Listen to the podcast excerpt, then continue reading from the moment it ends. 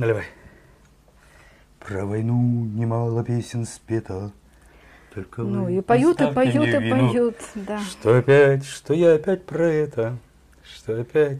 Мы про войну с тобой что-то ничего таки не делали. Ну, то есть говорили про нынешнюю велотекущую войну, ну, собственно, про Вторую мировую как-то Это, понимаешь, такая, но- такая тема для спекуляций просто громадная, что даже боишься за эту тему и браться. Лю- любая тема э, может быть спекуляцией, но дело в том, что эта тема развернулась не просто спекуляция, то ладно. Она развернулась в мировоззренческое противостояние. Ты имеешь в виду с учетом марша э, памяти СС Галичина? И с учетом... То есть э, Это, конечно, создало некоторое напряжение и некоторую и, и с учетом располосовку такую, бессмертного да? полка. Бессмертный полк не первый год ходит, а в этом году просто возникла очень такая четкая и выразительная как бы противо- Да. противовес, да, И, альтернатива э, какая-то. смотри, и как тоже бы- непривлекательная. Если взглянуть э, в общем, то фактически решили память про войну поделить. Раньше она объединяла всех. Вот во все времена Советского Союза Советский Союз с Европой был един. Даже с Германией был един. Победили фашизм. Не говоря уже о том, что все республики были едины в этом. А теперь за последние десятилетия войну поделили. Пам- память о войне поделили. А, Начала, конечно, Россия, что мы бы победили без вас. И если, на- ну, мы бы без вас, в смысле, без Украины. А Европе месседж, если надо, повторим. То есть четкое размежевание. И со Штатами тоже в этом плане, если надо, повторим. И нам, то, то есть, как бы теперь вы фашисты, ну, то есть мы, вот, а мы правильные. Мы антифашисты, мы правильные, у нас бессмертный полк. И вот именно раздел памяти о войне показывает, что а, как бы не все, не все так было с ней с самого начала. То есть мы ее так и не осмыслили. Ну, постой, во время Советского Союза, грубо говоря, года застоя, первые там 40-50 послевоенных лет, этим э, занимался Советский Союз на официальном уровне. Не сказать, чтобы она не была осмыслена. Сколько фильмов вышло, Сереж? Сколько вышло книг, фильмов? начнем Э, то есть нарратив был Давай, достаточно давай устойчивый, начнем с того, связанный. почему Сталин не праздновал 9 мая, а праздновать начали вроде как при Ну. Хрущеве, да? А Вот почему? То есть вроде же только недавно, и вроде же такой удобный момент всем собраться. То есть потому что, по большому счету, было много людей, которые помнили, и эта война не солидаризировала их. Потому что масса было не просто просчетов, а реальных посланий на убой со стороны, э, ну, условно говоря, советского военного командования. Это не советская, это русская традиция. Иначе не было никогда. Всегда так было. И в Первую мировую так было, которую вела еще царская Россия. И в предыдущие войны, типа Крымская кампания. И так как же. Суворов воевать не числом, а умением? Скорее исключение. Это И то, кстати, и то, кстати, Суворов вложил гораздо больше людей, э, чем его противники. Ну, ну, как бы там ни было, как бы где-то к Хрущеву, а уже тем более к Брежневу, мы, види, мы вышли на солидаризирующую, да, на коммеморацию, на память, которая солидаризировала нас. То есть мы в этом едины со, всем, со всеми людьми доброй воли. И когда же прошел раскол? Когда мы начали делить память? После того, как, очевидно, э, состоялся проигрыш в Третьей мировой, то есть в холодной войне, и понятно было, что мы вроде как вместе победили в этой, а э, третья мы оказались по разные стороны. И для России Третья мировая не закончилась. Но это, пожалуй, скорее э, именно к России имеет отношение, Да. а не к нам, потому что, говоришь, мы, Да. не мы, а это именно Россия, потому что когда Россия, еще в 90-е годы была Нет, эйфория, смотри. а в 2000-х годах появилось понимание, Я что... не согласен. Проиграл войну Советский Союз. Проиграл войну Советский Союз. И распался. И проигрыш на себя взяла Россия. А остальные страны не захотели взять проигрыш в Третьей мировой. Они сказали, ну это как бы проиграла Россия, а мы теперь будем строить свой независимый мир. Потому что Россия проиграла. Россия билась на всех. И на своих вчерашних друзей, э, ну как бы сестер республик по Советскому Союзу, и на Европу, и на США. На всех обидел. Знаешь, эта тема не новая, но эта тема достаточно все время всплывает постоянно. Тема отечественной войны и тема войны идеологической. То есть, грубо говоря, Вторая мировая, как война против нацизма, она была войной идеологической, потому что это была именно э, солидаризация всех против, ну, всего там свободного мира, или не только свободного, но свободного плюс СССР, но э, солидаризация против нацизма. А отечественная война, Отечественная война, это вообще о другом. Отечественная война это внеидеологическая, Да. да, ставится таким образом. И вот если с э, мировой войной Украина выстраивает свои отношения, позиционируется по отношению к ней со- осознанно, сознательно, да, и как бы становится на сторону антигитлеровской коалиции, безусловно, да, Мгм. то в отношении Отечественной войны глюки и глюки. Почему? Потому что Того отечества нет. да, нет, Отечественная война подразумевает э, отношение к, к- к государству как к Отечеству.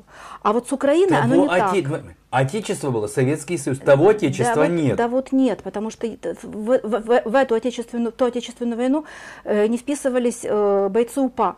Они были как их считали коллаборантами, стороны, да. хотя они не были коллаборантами. То есть Да. это просто ложь. Понятно, что коллаборантами УПА не было. То есть Галичина оставим в стороне, да. Но УПА коллаборантами не было. Но Отечественная война для них имела совершенно другой смысл, чем для, со- для советских граждан, потому что для них Отечество это была вот маленькая их родина, за которую Смотри, они мы воевали. подошли к моменту, когда видение о Второй мировой надо было усложнять. То есть, что эта война имела не две стороны. Ну, да? Что было у- у войны много сторон. Казалось, что у нас разные отечества. То, что Россия взяла и сделала Отечество, сделала вид, что Отечество Советский Союз это и есть Отечество России, она продолжает ее назвать Отечественной. Это означает отказ от мышления или от переосмысления. Прощение. М, Это упрощение. То, что мы не осмысляем ее как войну, в которой тоже была не одна сторона, то есть как бы мы не только на одной стороне, а Украина была на разных. Ситуация склоняет Украину ставить эти вопросы, Да. а Украина А упорно Украина упор- открещивается. упор- упорно от них открещивается, потому что это означает сложнее помыслить войну, чем она мыслилась до этого. Понимаешь?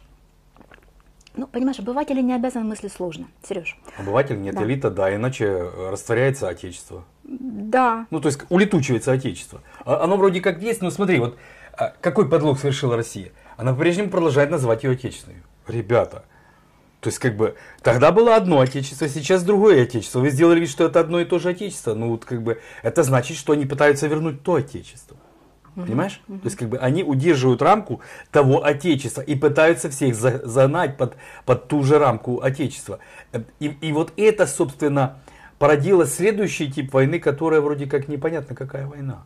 Потому что та вторая была последней настоящей. Даже холодная уже была гибридной.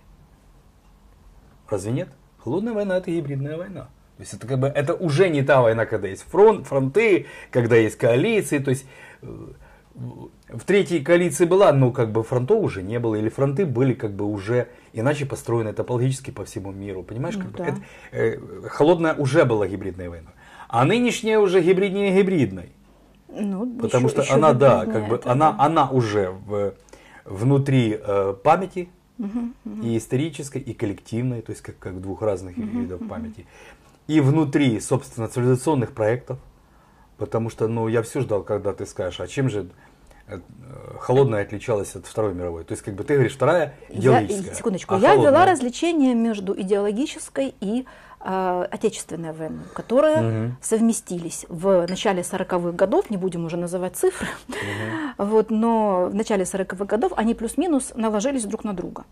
Э, Это бывает не всегда. И, кстати, часто отечественной войной прикрывается антилиберальная, антиосвободительная война. Потому что, например, вот с Наполеоном там вообще интересно. По сути же говоря, Наполеон бы, наверное, бы принес бы в Россию, ну, том числе на всю, на- куда, куда бы он ни приходил, более либеральные, более буржуазные, более модернизационную повестку, да, скажем так. Ну, вот. Но против него в некоторых местах восставали и называли это Отечественной войной, как не только в России, но и в Смотри, Испании. Я, я, бы, я бы определил немножко не так. Я бы сказал, что Вторая мировая война была отечественная для каждой страны, но, кроме всего того, там был элемент идеологичности, что ты правильно заметил, потому что весь мир воевал ну, на втором этапе войны против идеологии национал-социализма. И в этом смысле она была идеологической. А третья, холодная война, она была цивилизационной, потому что воевали две принципиально разные цивилизации.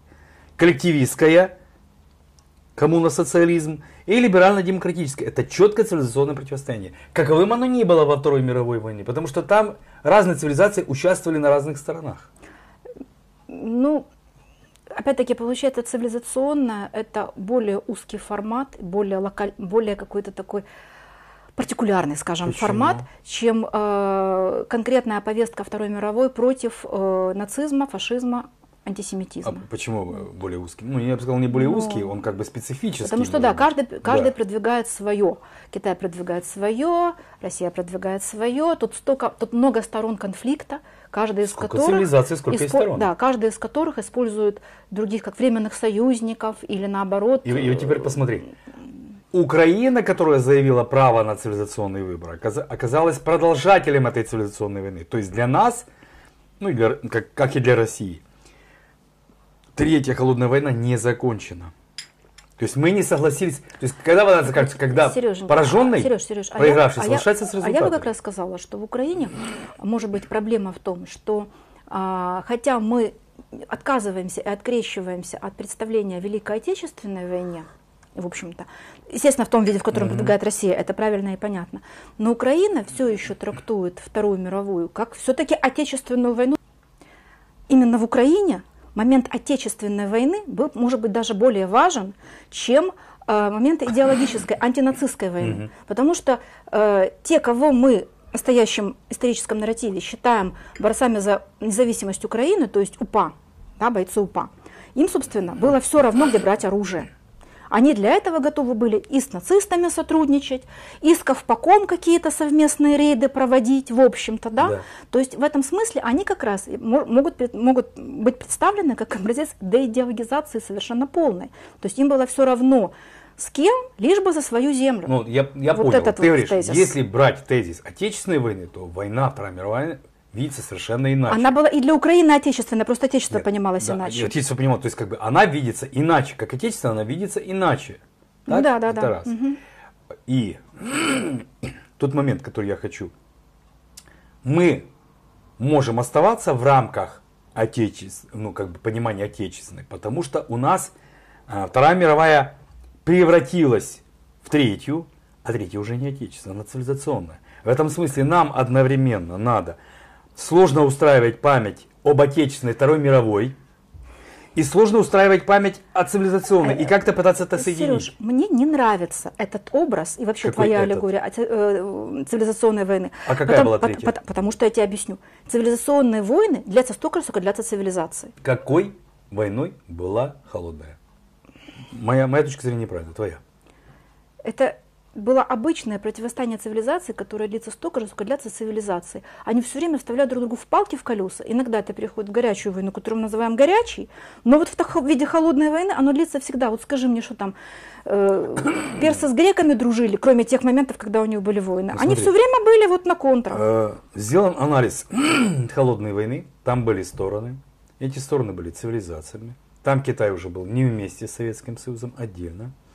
Там США были по, ну, до определенного момента вместе с Европой, потом немножко их дороги начали расходиться. Казалось бы, ты права, но в этой войне были выигравшие и проигравшие. В этой войне были реальные войны, в этой войне были реальные потери. Как э, человеческие жертвы и участие нас там во Вьетнаме и в других, э, и в других точках. То есть были реальные столкновения, просто они были рассредоточены. И были реальные проигравшие. Это Советский Союз, весь социалистический блок. И вроде как Китай не остался в проигравших, потому что он поменял э, видение или профиль своей цивилизации. Он как бы сделал ставку на Видишь, развитие... Советский Союз тоже поменял профиль цивилизации, но, Китай же не распался. но при этом мы признаем это Европа объединилась, Китай остался целостным, Штаты как были, так и остались, распался только Советский Союз, он проигравший. Его цивилизация прекратила свое существование. Россия пытается вернуть, то есть как бы вернуть эту цивилизацию, не понимая, что без переосмысления цивилизационного подхода это сделать практически невозможно. И как бы мы в ситуации, когда цивилизационная война продолжается, причем изначальный э, как бы профиль, изначальный конструкт мира поменялся, потому что нет тех отечеств. Во всяком случае, э, нет отечества, за которое мы воевали во Вторую мировую, нет отечества, э, которое как бы у нас тогда пыталось, того проекта, который мы пытались, во всяком случае, конфигурация нынешняя, которая вырисовывается совершенно другая. И в этом смысле мы сталкиваемся с ситуацией, когда цивилизационная война продолжается, а у нас адекватного ответа на эту войну нету. То есть, как бы Вторая мировая в этом смысле, это война, которая перешла вот в эту третью, которая длится до сих пор, а мышления нет. Вот, наверное, на этой грустной ноте и закончим.